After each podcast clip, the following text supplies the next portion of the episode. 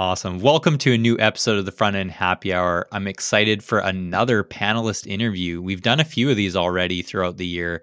Did myself, Jem, Stacy, Mars, Shirley already. Now, in this episode, I will be interviewing Brian Holt to learn more about his background.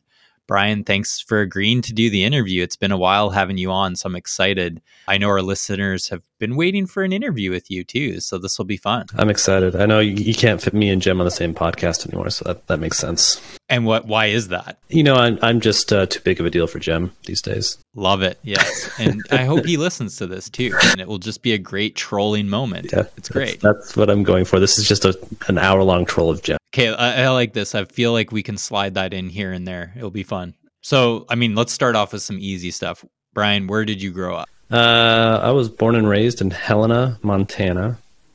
I grew up there for 10 years. And then the next, 15 or so, I spent in Salt Lake City, Utah. So Mountain West, not too far apart from each other. But yeah, those are the two places. What made you and your family move from Montana to Utah?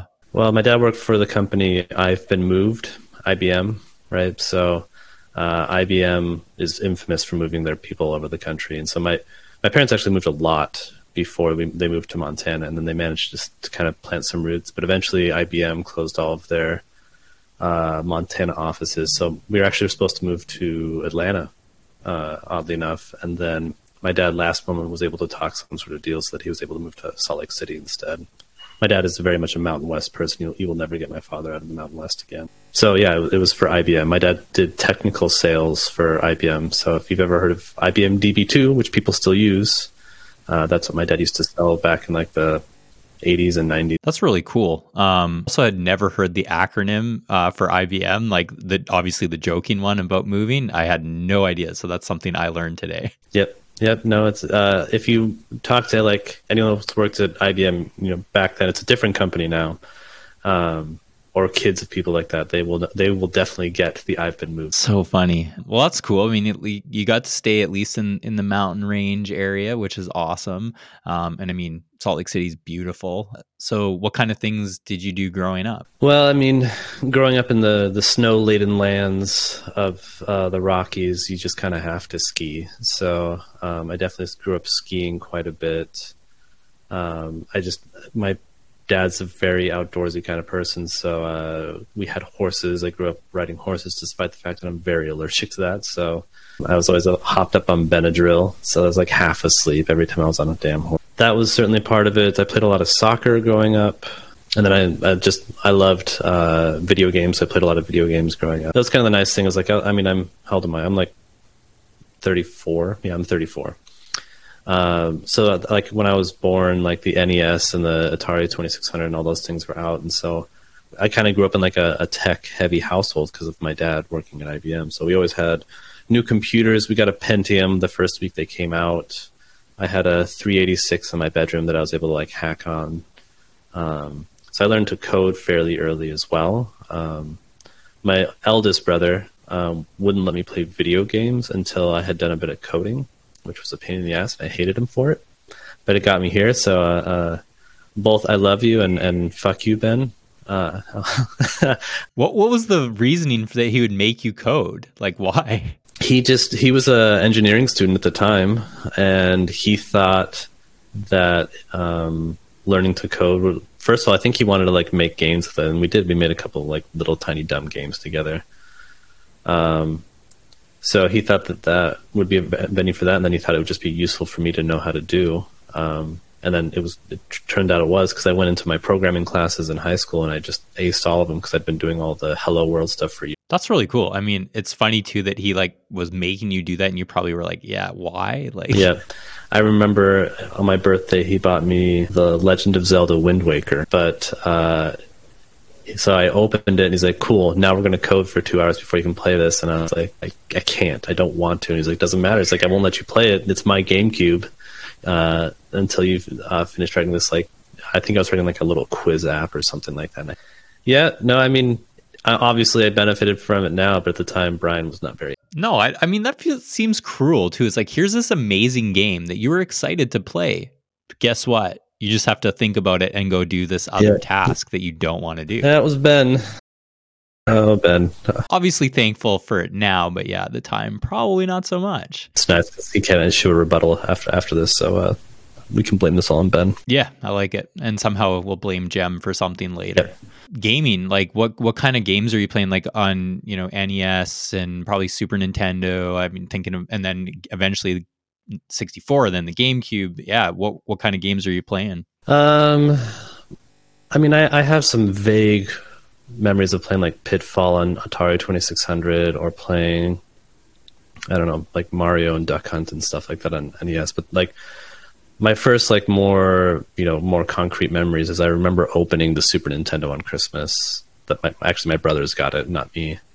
And then I got like Donkey Kong Country and Final Fantasy III and some of those games.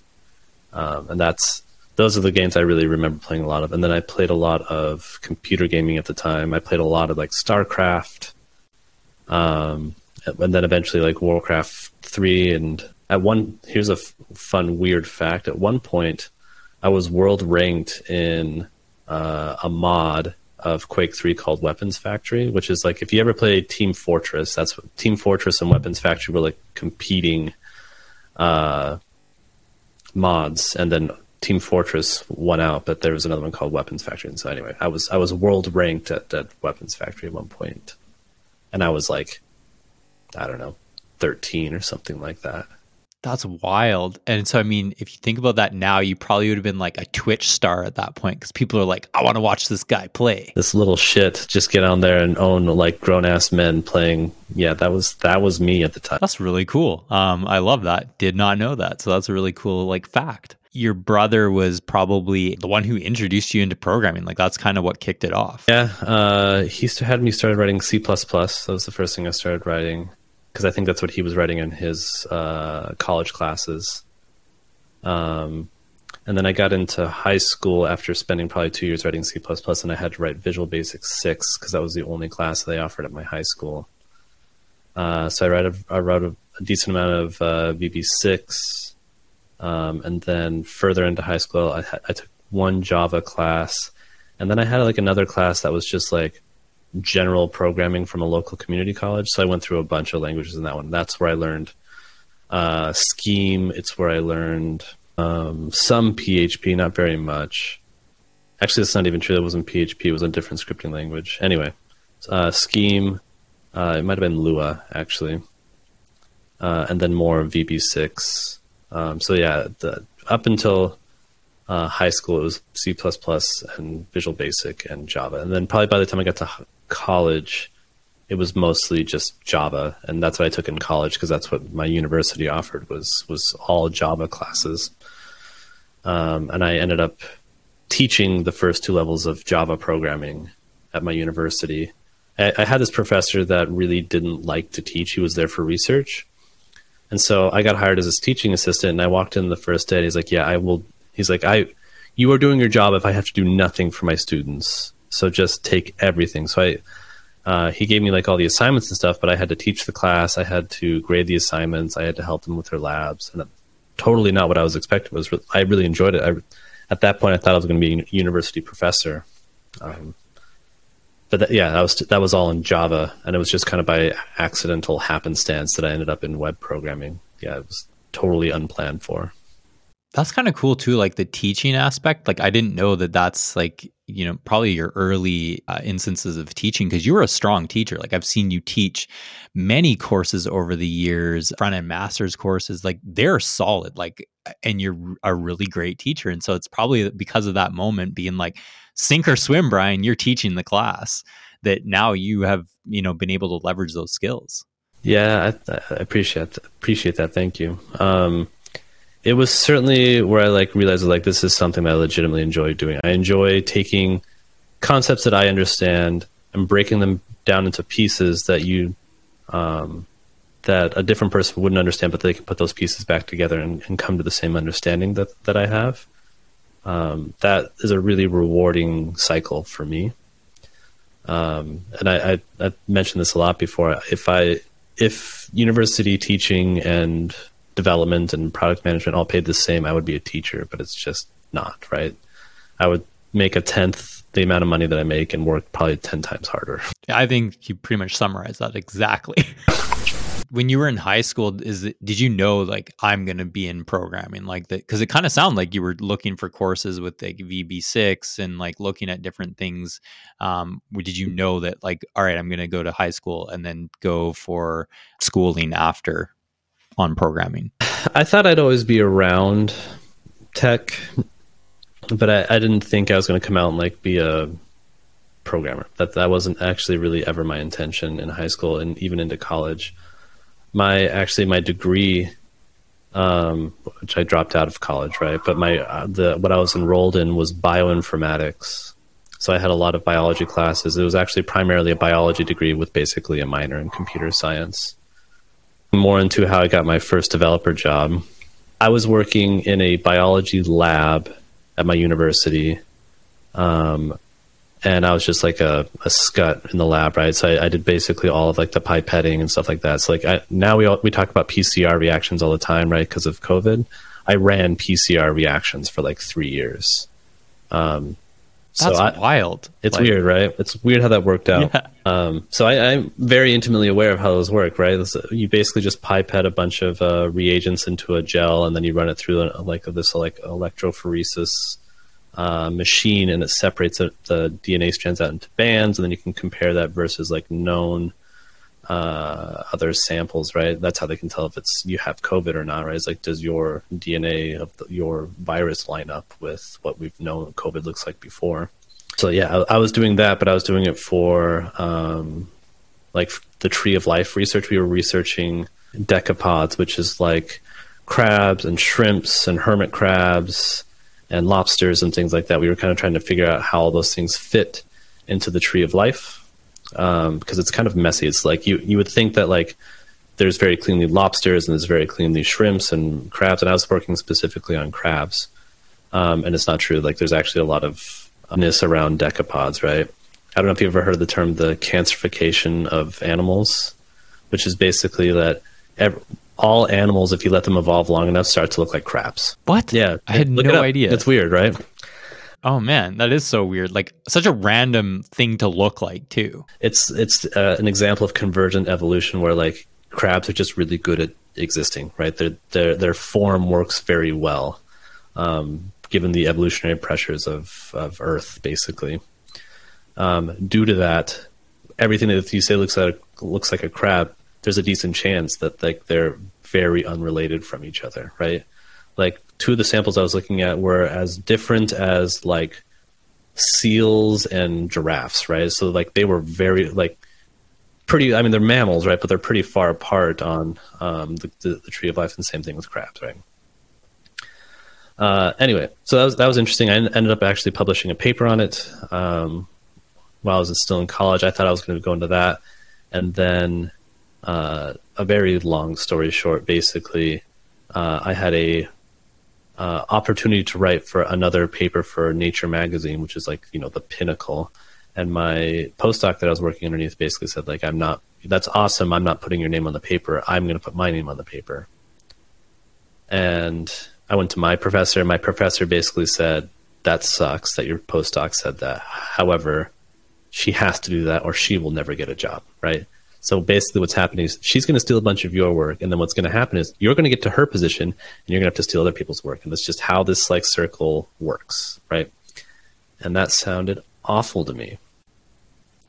So I took a different part of what I was doing in that lab, which was I was preparing samples to enter into the BYU supercomputer, which is like this computer that they use to like run these like, you know, advanced computations at the time you couldn't run just on a desktops, but they had the samples had to be put in like a particular format, and it was basically just data normalization for DNA samples. It's essentially what I was doing, and I was writing that all in BioPerl, which is a flavor of Perl. I realized that I could take those skills, and I could immediately just leave that laboratory without an undergrad or anything like that, and I could make more money than my postdoc was making. And she was 10 years into her journey to try and become a professor, which she did, by the way. And while I'm still a little bitter over that interaction, I understand why she did what she did. So I'm not that mad at her either. So that's kind of what I did. I was planning on just taking some time off, getting like my first job, getting some like financial feet underneath me, and then finishing my school at the University of Utah. I transferred down there.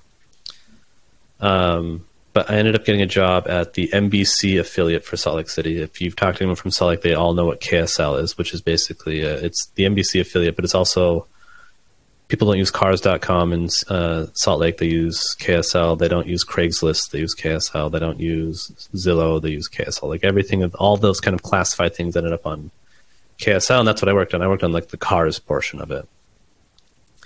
And I mean, my rent was $250. My parents were paying for my insurance. So basically my only expense was $250 a year, and I was making $45K or something like that. I feel like a fucking king. Because I could just do whatever I want. I suddenly had real adult money, and I had no idea what to do with it, which was great.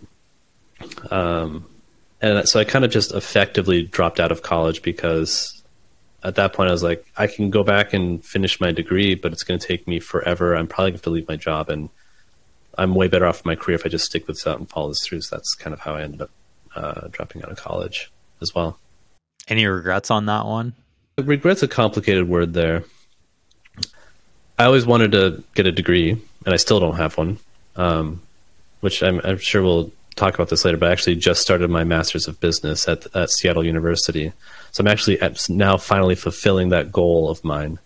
But objectively, it was the correct career path for me at the time. It would have been dumb to do literally anything else. So I'm sad that I didn't get my degree, but I don't regret the decision. The decision was the right one. That's awesome. No, I think it's always cool because people, you can take all these different paths, and I think that's awesome to hear. Like, yeah, it wasn't right for me at the time, but yeah, like like you said, we'll talk about the master's degree, but that is something that you're like, now I'm going back, which is really cool. That's, I mean, a piece of advice that I try and give everyone is like, I'm going to come with and tell you my story of what worked for me, but there's a trillion variables going into this that you're not seeing, right? You're getting a very surface level take on what my pathway is. So you shouldn't try and replicate how I did it. You shouldn't try and replicate how someone else did it. Like, you can talk about someone like Mars, right? That has like a very methodical and direct path into tech, and her path is amazing, and she deserves to be where she is because of the path that she took. But mine's much messier and weirder, and both of those paths made sense to us at the time. And so I guess my point I'm trying to make here is you got to find your own path, because my path, if I had been very set on following the same path as Mars, I wouldn't be where I am today. But I think Mars is where she is today because of the path that she chose. I like that too. It's like, yeah, it's kind of that like things happen for a reason type thing. Like it's like, it is what it is, and all those factors, like you said, it's like from afar, it looks like you just chose this path and it makes sense, but it's like, yeah, there's a lot of factors that go into it. So that's a cool thing to hear. So you had the first job working at car classifieds essentially. And what was the next job after that? I sold for like 2 years. They treated me really well. Like, I learned a bunch of stuff there that like was like would be considered like remedial now. I came into the industry like this weird moment where there was like a shortage of junior engineers. Like, the colleges weren't producing enough, so it was really easy to get a junior developer job. And I hesitate saying that because it's probably going to be discouraging for a bunch of people, because it's really hard to get a junior developer job now. I didn't really have too hard of a time. To take a step backwards, I actually had an internship first. I actually worked for a multi-level marketing company in Salt Lake City first as an intern. And I seriously walked into this interview. They handed me a printed out piece of paper of PHP, and I was like, what do you think this does? And I fucking guessed. I had no idea what it did. I was like, this looks like authentication code, because I saw like login and password and stuff like that that happened to be correct, right? And so I ended up getting an internship based on that. And that really was my gateway into tech, into web development. Because, like I said, I hadn't seen PHP at that point. The job I was interviewing for was computer programming intern. I had no idea it was for web or scripting or anything like that. I just assumed I'd be doing Java, right? And that's how I learned PHP. I literally showed up for my internship and panicked and learned PHP as fast. I left my first day of my internship. I drove to Barnes & Noble. I bought a PHP, my SQL and CSS book from SitePoint. I still have it somewhere in my shelves because it was literally like my first foray into any web programming, and I read it in like 2 days. So I just panicked and did everything I could. It was one of those thick books too, right? Yeah, no, it was like 500 or 600 pages. That's been kind of a theme of my career as well, as I throw myself into situations that I have no idea what I'm doing, and then I just sink or swim, and so far have barely managed to continue swimming. That's awesome. But the sink or swim mentality works too sometimes, where you're just like, you got to learn it, right? It's a forcing factor. Yeah. I'm not going to suggest people throw that, intentionally put themselves in those, but one of my big mantras is success is opportunity meets preparation. So I've been extremely fortunate in the opportunity side. There's something you can do to try and put yourself in interesting opportunities, but some of it's just allocated by who you are and what you look like. I'm a white guy, so I get more opportunities just thrown my way. And we like to take a lot of credit for these because I was prepared, right? That's the part that we get to own, is if I'm ready to seize upon these opportunities, then I'm going to, I deserve credit for that, which you do. No one should be able to take that away from you, but you need to also recognize that not everyone gets opportunities like you do. And so that's the part where I'm incredibly fortunate, is I was a dipshit at that time. Objectively, I was just not a responsible, good, well-adjusted human being at that point. But I had some repeated opportunities thrown me, some that I messed up and some that I didn't take and things like that. But I eventually got the right ones and I took them, and it's easy for me to look back and look at all the cool things I did and all the things I deserve because I did all those things. But it's also kind of on me to reflect on, I had a lot of help. I had a lot of luck. I was in the right place. I was the right skin tone. I was the right gender. All those things, those pieces kind of just fell into place. And so you got to kind of take stock of all of that. That's good to reflect on too. And I like to, you were young at the time too. And so you're maturing as an adult, and you're not aware of all these types of things, but taking those chances and you did dive in and worked hard. Even the fact that you read that big textbook just to be oh my God, I have to know PHP on the job. That's hard work. It's not easy to read those big tech books either. Yep, for sure. But I was also really fortunate that I had, it's actually, ironically, Nikki, my wife's best friend, gave me this opportunity. Nikki and I weren't even dating. Nikki and I barely knew each other at the time.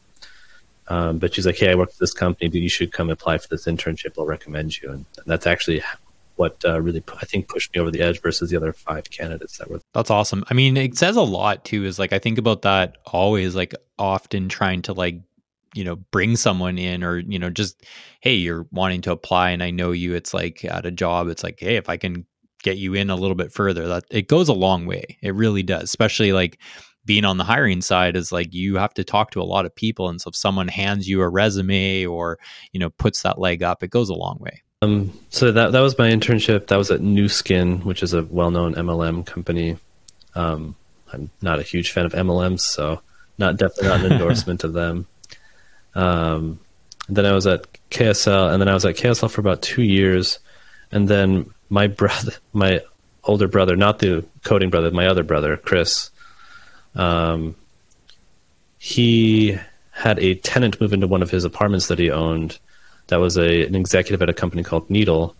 And so he told me, okay, you should talk to this guy. And so I ended up talking to him. And then he convinced me to join this new startup, newish. I think it had been around for a year or two at that point, Needle.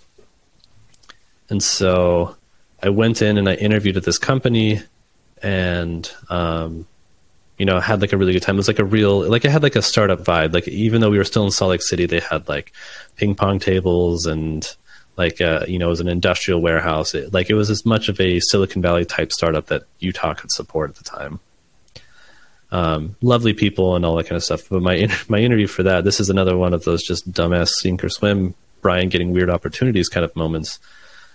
So I went into this interview and interviewed with some lovely people.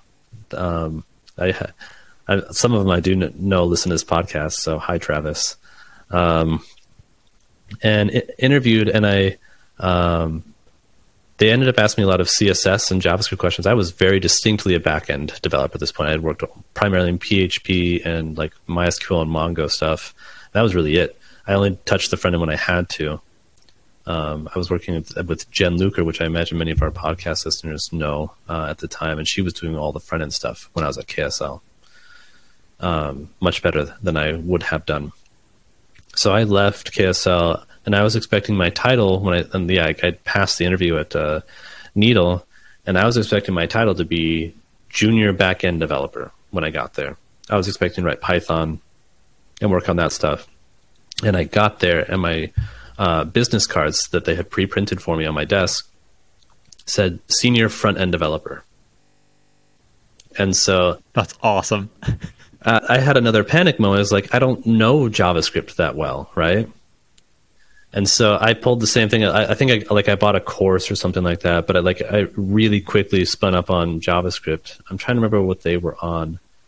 I think that it was just like a jQuery mess that was intertwined with Django. And so spun up on that fairly quickly, did a lot of reading on CSS. That's where I learned CSS really well. And then there's this new hotness in the market that was called AngularJS. And so we decided to move a lot of our stuff to that. So I wrote a lot of AngularJS while I was at Needle. I was only there for 6 months. I actually quite liked working there. That's where I attended my first conference. That's where I gave my first conference talk. Because I had attended it was the first time I gave my conference. I had attended a couple other conferences, but I went to Fluent for the first time, which was like a really big JavaScript conference. That's a huge conference. Yeah. RIP. That's really where I got my big start into speaking. Is I showed up to Fluent. It's got to be like 2013 or something like that, 2012, 2013. And I gave a 5-minute lightning talks. I had applied to give a talk. They turned all those down, but they accepted me to give one of the little lightning talks, Ignite talks, if you remember what that format. Yep. It's a 5-minute talk where the slides auto advance, right? And so you have to get your timing down really well because you don't get to use your clicker. You have 5 minutes and then you are done. Turns out that is objectively the worst way to start your speaking career. The shorter the talk, the harder it is, 100%. Like if you're going to give your first talk, give a 20, 30-minute talk because you'll be surprised, but when you're on stage, you can ramble, right? And like you can kind of explore, and you don't have to have everything down perfect. Your timings don't have to be super like well thought out. When you're on stage for 5 minutes, you have to be super on the mark, or you're going to fuck up your talk, right? So anyway, I gave a 5-minute talk on Yeoman, which was a brand new technology at the time. And right before I got on stage, one of the other speakers just pointed out, I was like, oh, hey, I know that guy. He maintains Yeoman. And I was like, why did you tell me that?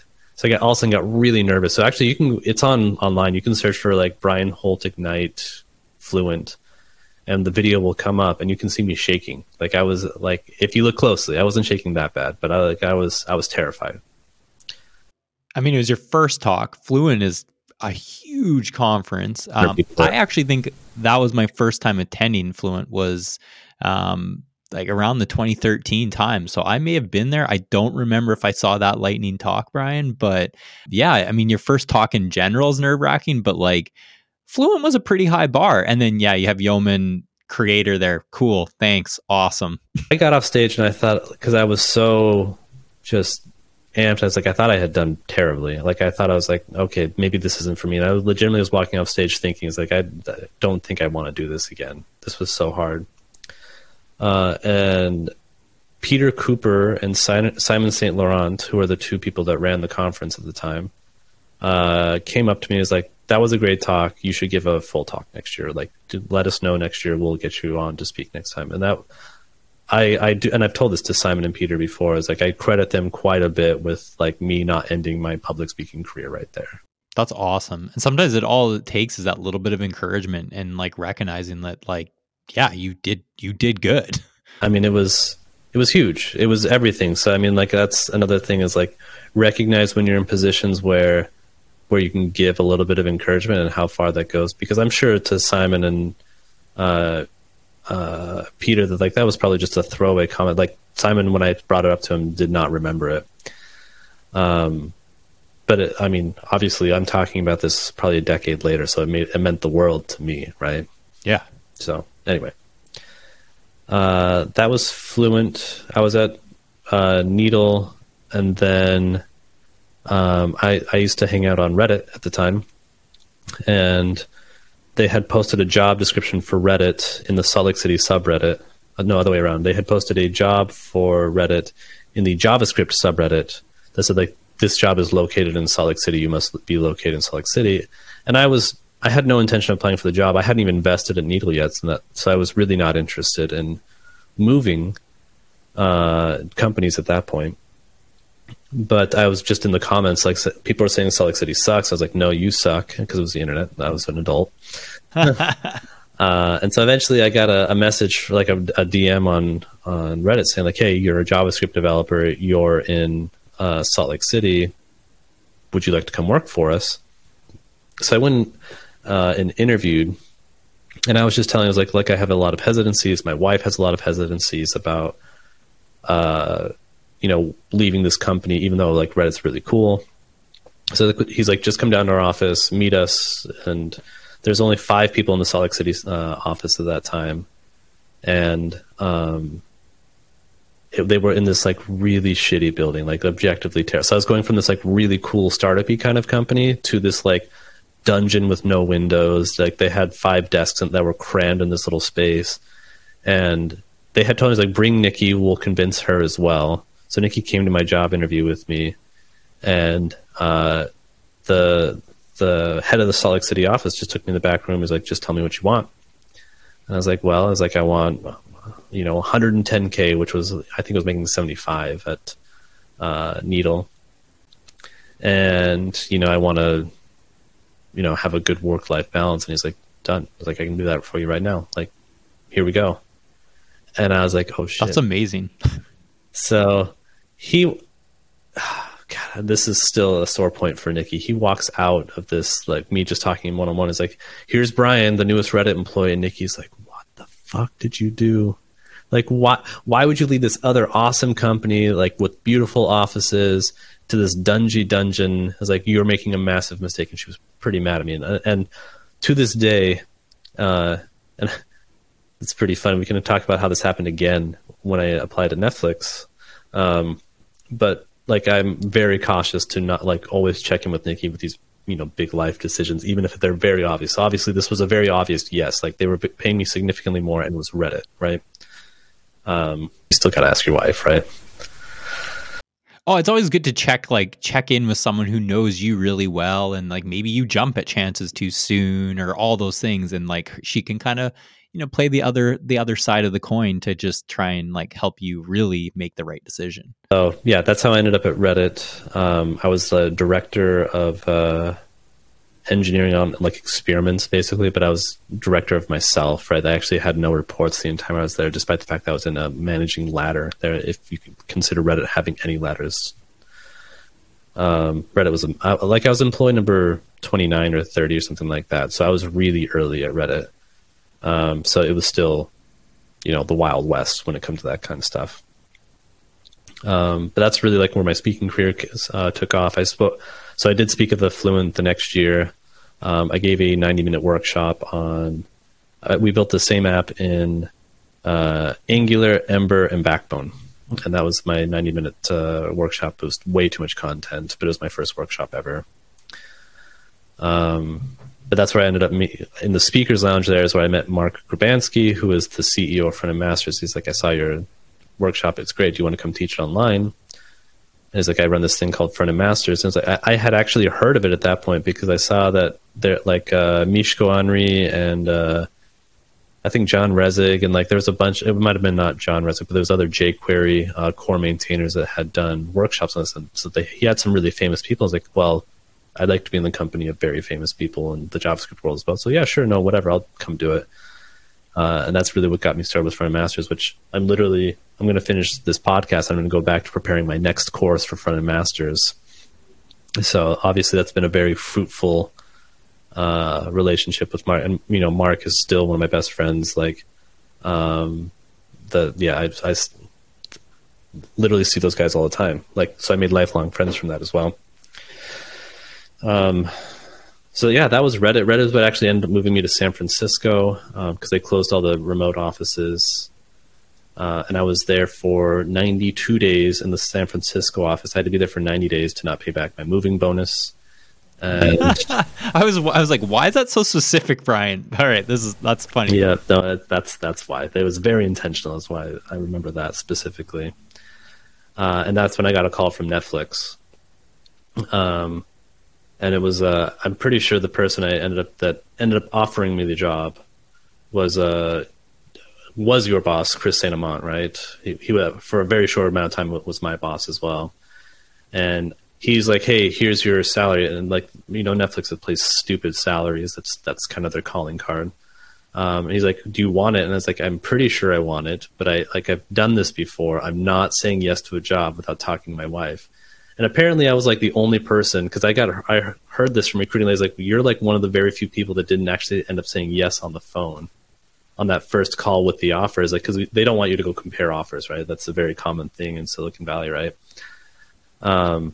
So yeah, I was like, I can't say yes to this because I have to talk to my wife because I've done this to her before and she'll be so pissed if I do this to her again. And bless Chris, I think he's like, okay, that's fine, but can you let me know by the end of the day? It's like, I can totally let you know by the end of the day. So it's funny how that almost happened twice to me, and I am an idiot, but you learned. You know, you got to pull Nikki in a bit sooner this time. Nikki decided, she's like, yeah, of course you're going to do that. The only thing that, I mean, you understand that commute is awful though, going from San Francisco to Los Gatos every day. I don't miss that. I mean, I was in over an hour each way, especially when I moved into Noe Valley. It's just not great. But I enjoyed work. I worked for you at Netflix. We worked on some cool stuff. A lot of the sign-up experience, worked on TV. I shipped C code at Netflix. That was interesting. I have not done that since, and I do not intend to do it again. But that was good.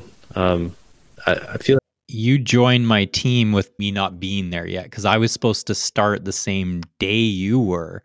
But my visa took an extra week or something to come through, or there's some reason. I remember it was something to do with my visa. And so I remember coming and meeting you that first day, my first day, which would have been week 2 for you. I'll never forget too. You were like, you need to go get lunch soon, Ryan. Cause remember all the lunches, we'd have those box lunches and they would just go really, really fast. You're like, you're probably not going to eat at 10:30, 11 o'clock, but you grab your lunch now so that you have it. And I remember that it still sticks out as how to procure food. I am actually very good at that kind of advice. It was like one of the first things you said to me. It's like, oh, here's my manager. I should help him out. And that was what you said. I'll never forget that. Yep. It was a good time. I mean, we had a great time at Netflix. Obviously, I'm still lifelong friends with you and with Jem and Ryan and Mars, right? So, made some really good friends there. Yeah. So, I guess I'll just finish out my resume, right? So I ended up at... You have a great resume. And so, yeah, you were at Netflix for a few years and then, moved on to LinkedIn. LinkedIn at that point. Yeah. So I went to LinkedIn. That was nice because instead of having to go down to Los Gatos, I could bike ride into LinkedIn. So, and fun fact, it was actually Derek Showers that got me my job. And I imagine many people on this podcast remember our friend Derek, which, by the way, you should definitely interview Derek as well. I'm sure he would have a very interesting take. Derek's on my list to talk to, and he definitely has an interesting background. And it'd be great talking with him on that. So I was at LinkedIn for about 6 months. I worked in the San Francisco office, which was very intentional. I was on Derek's team. It was great to work with Derek. Derek was doing iOS stuff. I was doing web stuff. But there was just a bunch of factors that made me not happy there. One, I didn't like my manager. and I'm sure he'll never listen to this podcast. And if he does, I don't care, because he legitimately in one of our one-on-ones is like, I don't like you. And I was like, that's the nice thing to tell your employee. Great way to start a conversation with, your direct report. Yeah. So that was the primary thing. I was working on stuff that I was not super excited about. I was actually shipping more Java code than I ever did JavaScript at, and so that was a pretty short tenure. I was going to transfer to another team at LinkedIn, which I was kind of sad about, because that would move me out of the San Francisco office down back to Mountain View. So I was back in that same boat again, Mountain View or anyway, wherever that is. I think Sunnyvale or Mountain View. I can never remember. Sunnyvale. Yeah. Doesn't matter. It's all, the peninsula to me. It's a commute. Yeah. You've given up that nice bike ride. Exactly. And that is when another podcast favorite, Sarah Drasner, reached out to me and said, like, hey, I'm at Microsoft. We're doing developer relations. Are you interested in doing developer relations? And it's because LinkedIn owned Microsoft. It was going to be technically be an intercompany transfer, which means I didn't have to reset my stock and I didn't have to pay back my signing bonus, which they gave me a pretty good signing bonus. All super positive things. The only stipulation is you have to move to Seattle, which having grown up in Helena, Montana, I went to Seattle quite a bit as a kid. So it was actually, I really, really liked Seattle. So that was actually a positive thing for me. And I actually had been trying to buy a house in San Francisco at the time, just to no avail, because it's an insane market, right? I actually tried to buy a house really close to where your old house was, right? In Bernal, right?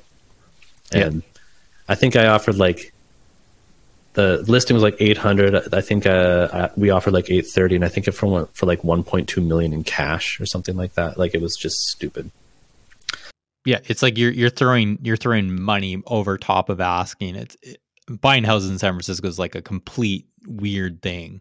Yeah, I think it's gotten slightly better. It was even worse back then. Yeah, when you were looking up, probably at its worst. Yeah, it was pretty frothy. Demand was just you had to go right then and there, give money and be prepared to pay over asking. I think it has gotten a little better, but it still has stories of that too. So yeah, that's I applied to Microsoft. It was a pretty slam dunk interview. I got an interview with awesome people, some of them which I already knew. Ended up working for John Papa, which again many of you probably know as well. My manager from LinkedIn actually tried to block my transfer because he was a jerk. I still don't really understand. I just got a message. She's like, hey, your manager is trying to not sign off on this. And bless the recruiter from Microsoft, who I had told my distaste for my manager. She's like, don't worry, we'll just work around him. He has no say in this. So that's how I ended up in Seattle, which is where I still live to this day. I worked at Microsoft for 3.5 years, so total of 4 years if you count my 6 months at LinkedIn. Half that time was as in developer relations with Sarah. That was 2018. I took 97 flights in 2018. I spent 130 days in hotels. Whoa! I still have diamond on Delta to this day from flying so much in 2018. It was crazy. So one of the flight attendants told me is if I had just kept doing that for another couple of weeks, I would have gotten Delta 360, which means that you were in the top 0.5% of flyers in a market, which for Seattle is a very active market. So that would have been pretty nuts. But I think I went to 30 countries that year. I spoke at probably 40 conferences, shipped a bunch of blog posts. So that was the peak of developer relations silliness, in my opinion. Microsoft had basically come back roaring with we're going to restart our DevRel program, and we're going to get all of the most famous Twitter famous people and all the smartest people. And so they ended up hiring a lot of objectively fantastic people. Some of my favorite people to this day, like Sarah, like Ashley McNamara, like Christina Warren, like Jesse Frizzell. God, they just killed it. Sorry to the there that I remember that time. There was so many amazing people together, under that one team, even. Yeah, I mean, it was a who's who of developer relations at the time, and you can bet that if your favorite DevRel person didn't work, that we probably talked to them, right? So we were doing everything we could. And it was a fun time because we didn't really have too many rules, right? We were able to just kind of speak at any conference, do anything. Like I spoke at like RubyConf Kenya, for example, right? But it actually ended up being one of my most fruitful endeavors because I got to meet with a bunch of local startups, help them with a bunch of stuff, connect them to like resources and stuff like that. And also just found out that the African tech scene is out of this world. Like they are just fucking killing it. And I don't know what I expected, which is to say that like I probably had some preconceived notions which were certainly incorrect, which is not great on my part. But I went in there and I was just blown away by the stuff that they were doing. It's like they're performing at such a high level with such comparatively little resourcing that I don't know, if you want to fund some startups and for you know less money and get a lot of bang for your buck, I would say go look at like Kenya, Rwanda, Nigeria, Ghana. There's some fucking phenomenal developers in that area. Anyway, that was great because we had a lot of freedom to kind of do whatever we want and seek whatever impact that we wanted.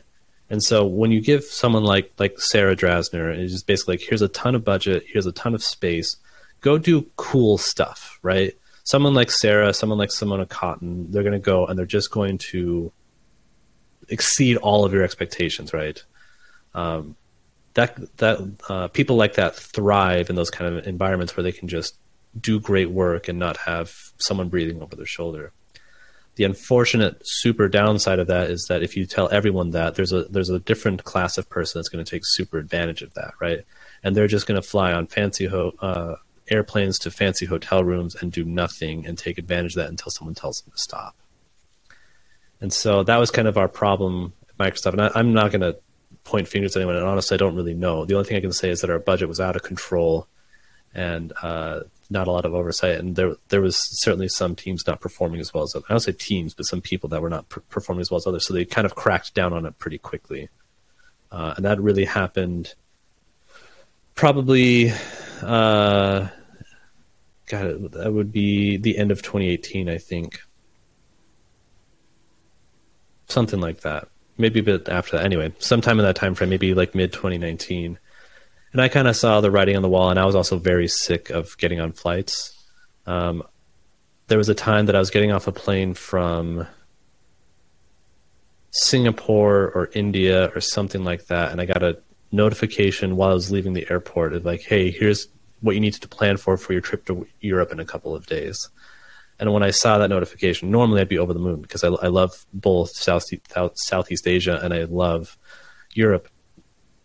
But the idea of getting off a plane and then getting on another plane, right, that was so abhorrent to me at that moment. I was like, I have to stop doing this.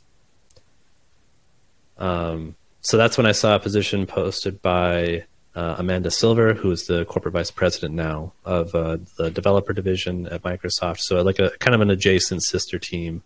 There was DevRel and DevDiv, right? And they sit pretty close to each other in Microsoft. To be a program manager for JavaScript developers and work on VS Code. And so all my favorite things required way less travel, working with people that I liked. I had followed and respected Amanda forever. And so... I applied for it, got it, and that's kind of how I accidentally became a PM, and like just continuing the trend of Brian accidentally changing jobs, right? And so I was a PM. I worked a little bit on VS Code, and I worked a lot on JavaScript experience on Azure. That's kind of where I got more and more cut into the developer, the DevOps, the infrastructure kind of world of cloud computing. Still something I really enjoy to this day, and just really, really enjoyed that. So my job was basically one meeting a month I would have with Scott Guthrie, which is like, he's a, you know, one of the more important people in the senior leadership team at Microsoft. And I would brief him, what is it like to be a JavaScript developer, on Azure, which to this day is still not great. At the time, it was much worse. Basically, if you're a JavaScript developer, you would not choose Azure ever. I probably still would be pretty hard up, but it's a lot better than it used to be. They made a lot of inroads there. So basically I would go to teams with like, all right, you're doing this. This is hard for JavaScript developers. Let's fix it. And then tell Scott about it. And most teams are like, hey, yeah, please help us fix this thing so that we can go tell Scott about our victory, as opposed to there was one team in particular that said like, you know, we don't care, right? Like, we think we're right, and you can go tell Scott that we suck, but we think you suck, so that's fine.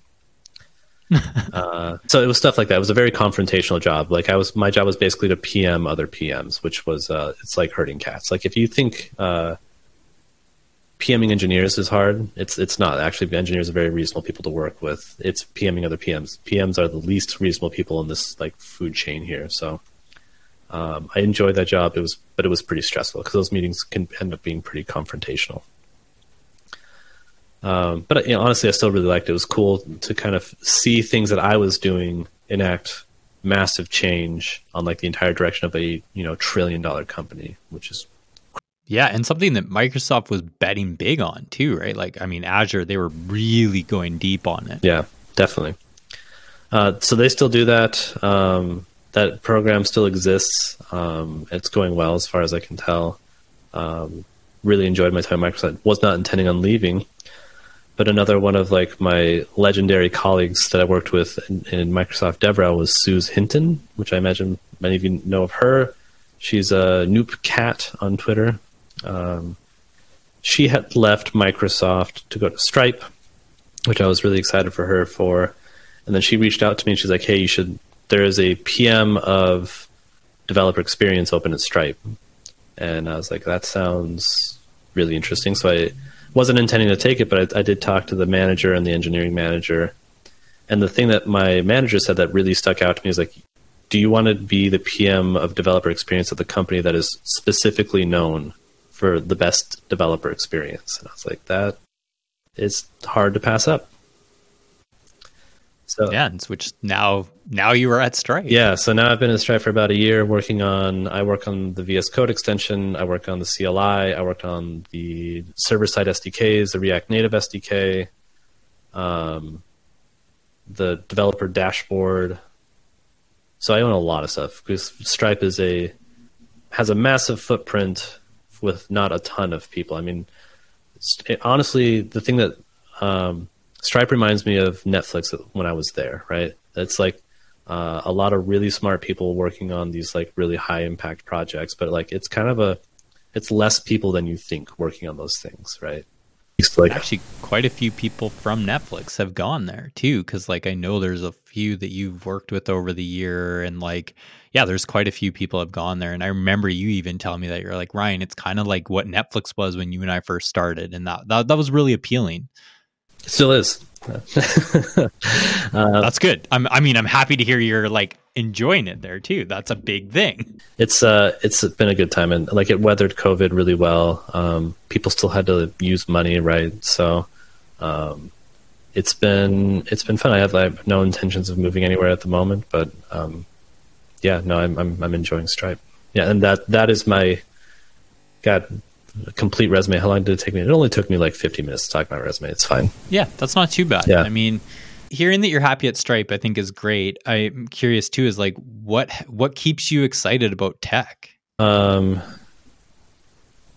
really did love being an engineer, and like honestly, I could go back to tomorrow to being an engineer and be super stoked about it. And there's one point I was actually interviewing for an engineering job, thinking that I'd go back to it. That was as well as at Microsoft. But I've just found a lot of joy in building tools that let people build the things that they want to envision, right? So that kind of being that force amplifier, right? So that if I can make your job easier, then you can make cool stuff.